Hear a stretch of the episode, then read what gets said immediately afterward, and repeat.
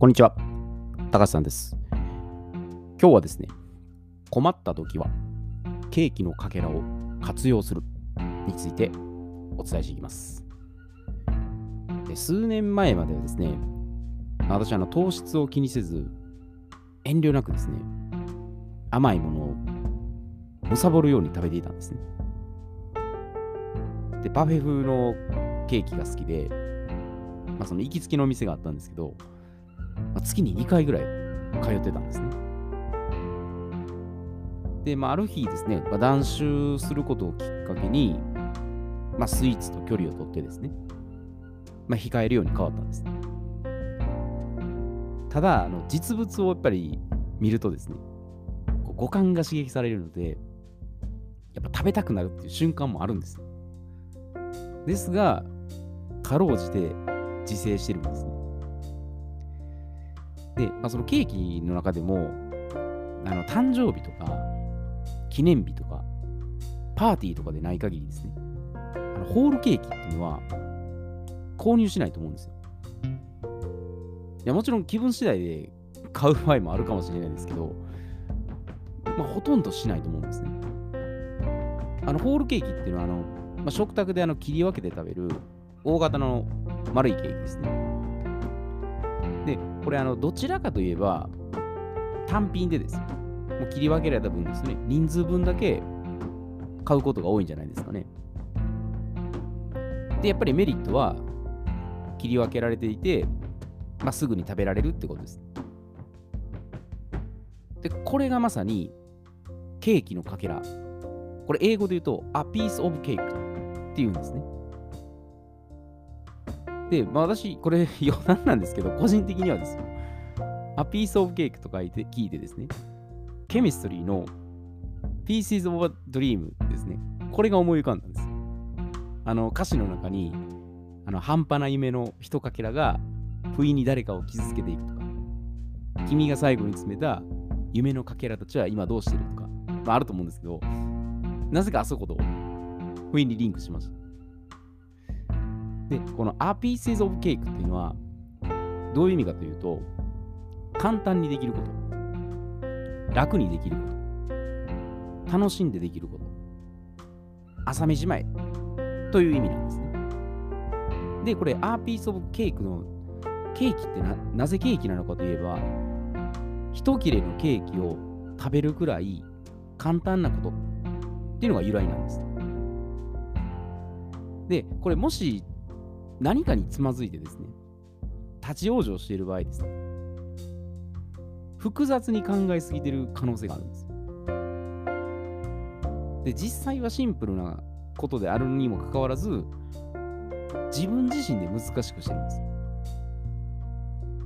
で、その難解になる要因としたら、もう絶対に全て達成しようとですね、もう完璧主義が作動しているとか、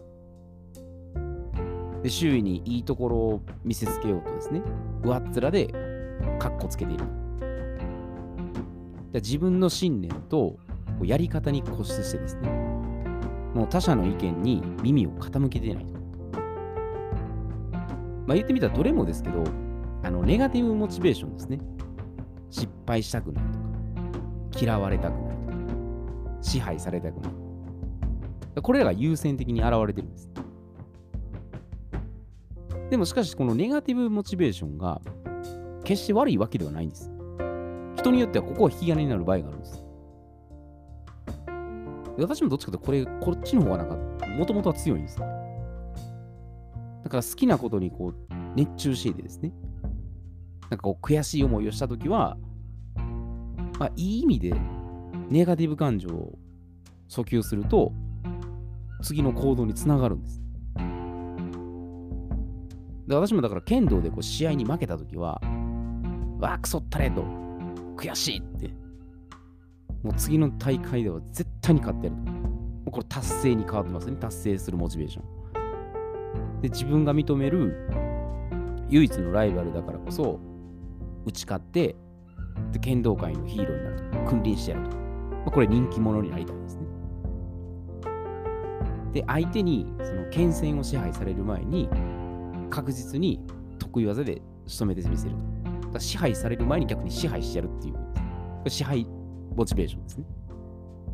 で、すると、これ、ハングリー精神を引き出して、闘争心をかきたててくれるんです。まあ、とはいえですけど、やはりやっぱ頭が混乱してですね、もう心にも余裕がない状態だったら、なかなかそうはいかないです。その時はもう一旦休憩したりとか、深呼吸とかして、もうリラックスするんです。で、メタ認知してですね、ズームアウトすると、こう細部のキーばっかり見てたところから、全体的にこう森を見る広い視点になるんです。今までズームインしてズームインして、こうレンズで細かく見ていてですね、あの望遠鏡でちっちゃくずっと観察するような状態です。や、もちろんそういうことも必要なんです。ただ、ドツボにはまってるときは、一旦そこを離れないといけないです。全体的に見渡して、あここがつまずいてたとこだなっていうふうに、大きな視点で俯瞰する必要があるんです。鳥がね、外からこう、大空を飛んで見渡すように、まあ、これ長官的って言うんですけど、そういう状態が必要なんです。で、ある程度落ち着いたら、まあ、さっきのこのケーキのかけらのようにですね、一つずつ物事を最小単位にこう分解していくんです。で、具体例で言ったら、これ1日の行動スケジュールってあると思うんですけど、これ最初にですね、この行動スケジュールを肉体面とか、感情面とか、精神面とか、まあ大体これ3つの分かりやすいです。3つのカテゴリーに区分するんです。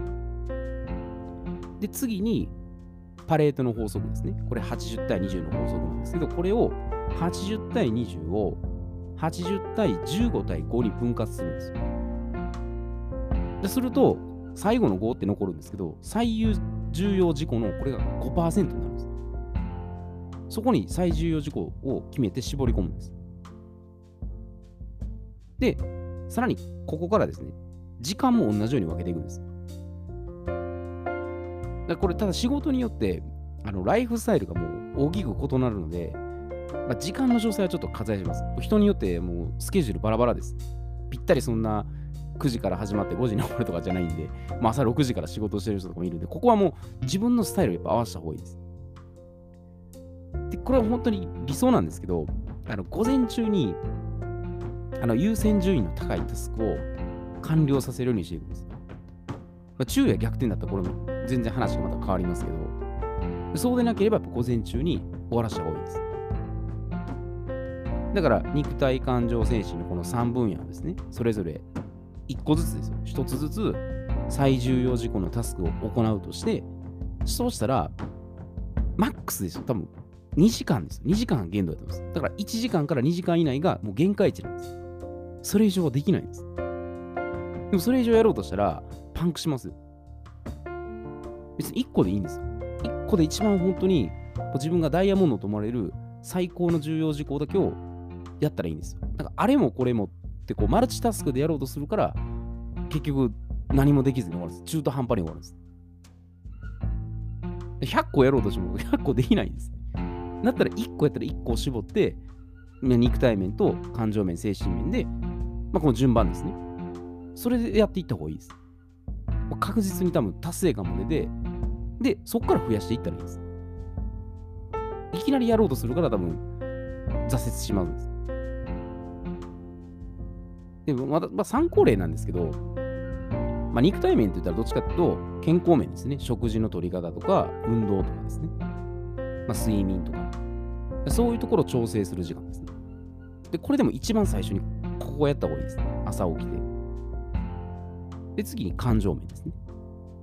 で、これ瞑想とか、まあ、コミュニケーションの向上ですね。まあ、パートナーとかいるんだったら話し合って感情を満たすようにする。です。で、最後に精神面。ここはこう学びですね。知能向上とか、まあ、スキル磨きとかですね。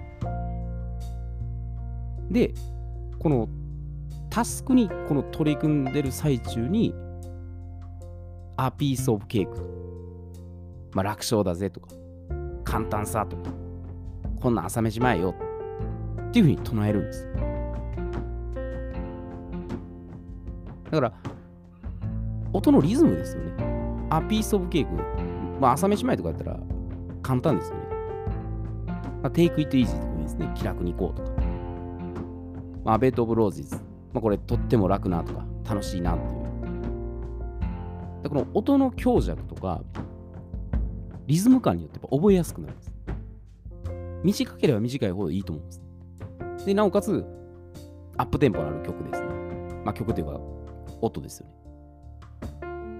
で、これあの、映画のストーリーっていうのは、効果音とかですね。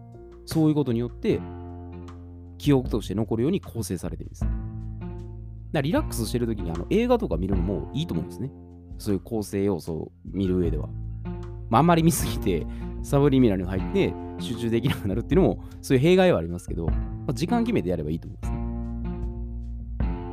ね。で、じゃあその困った時に対処するアプローチっていうのをまとめると、まあこれ3つにまとまるんですね。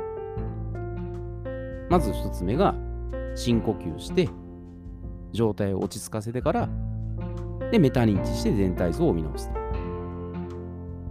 で、次2つ目がタスクを最小単位に分解して、最重要事項の5%にフォーカスすると。絞り込むということです。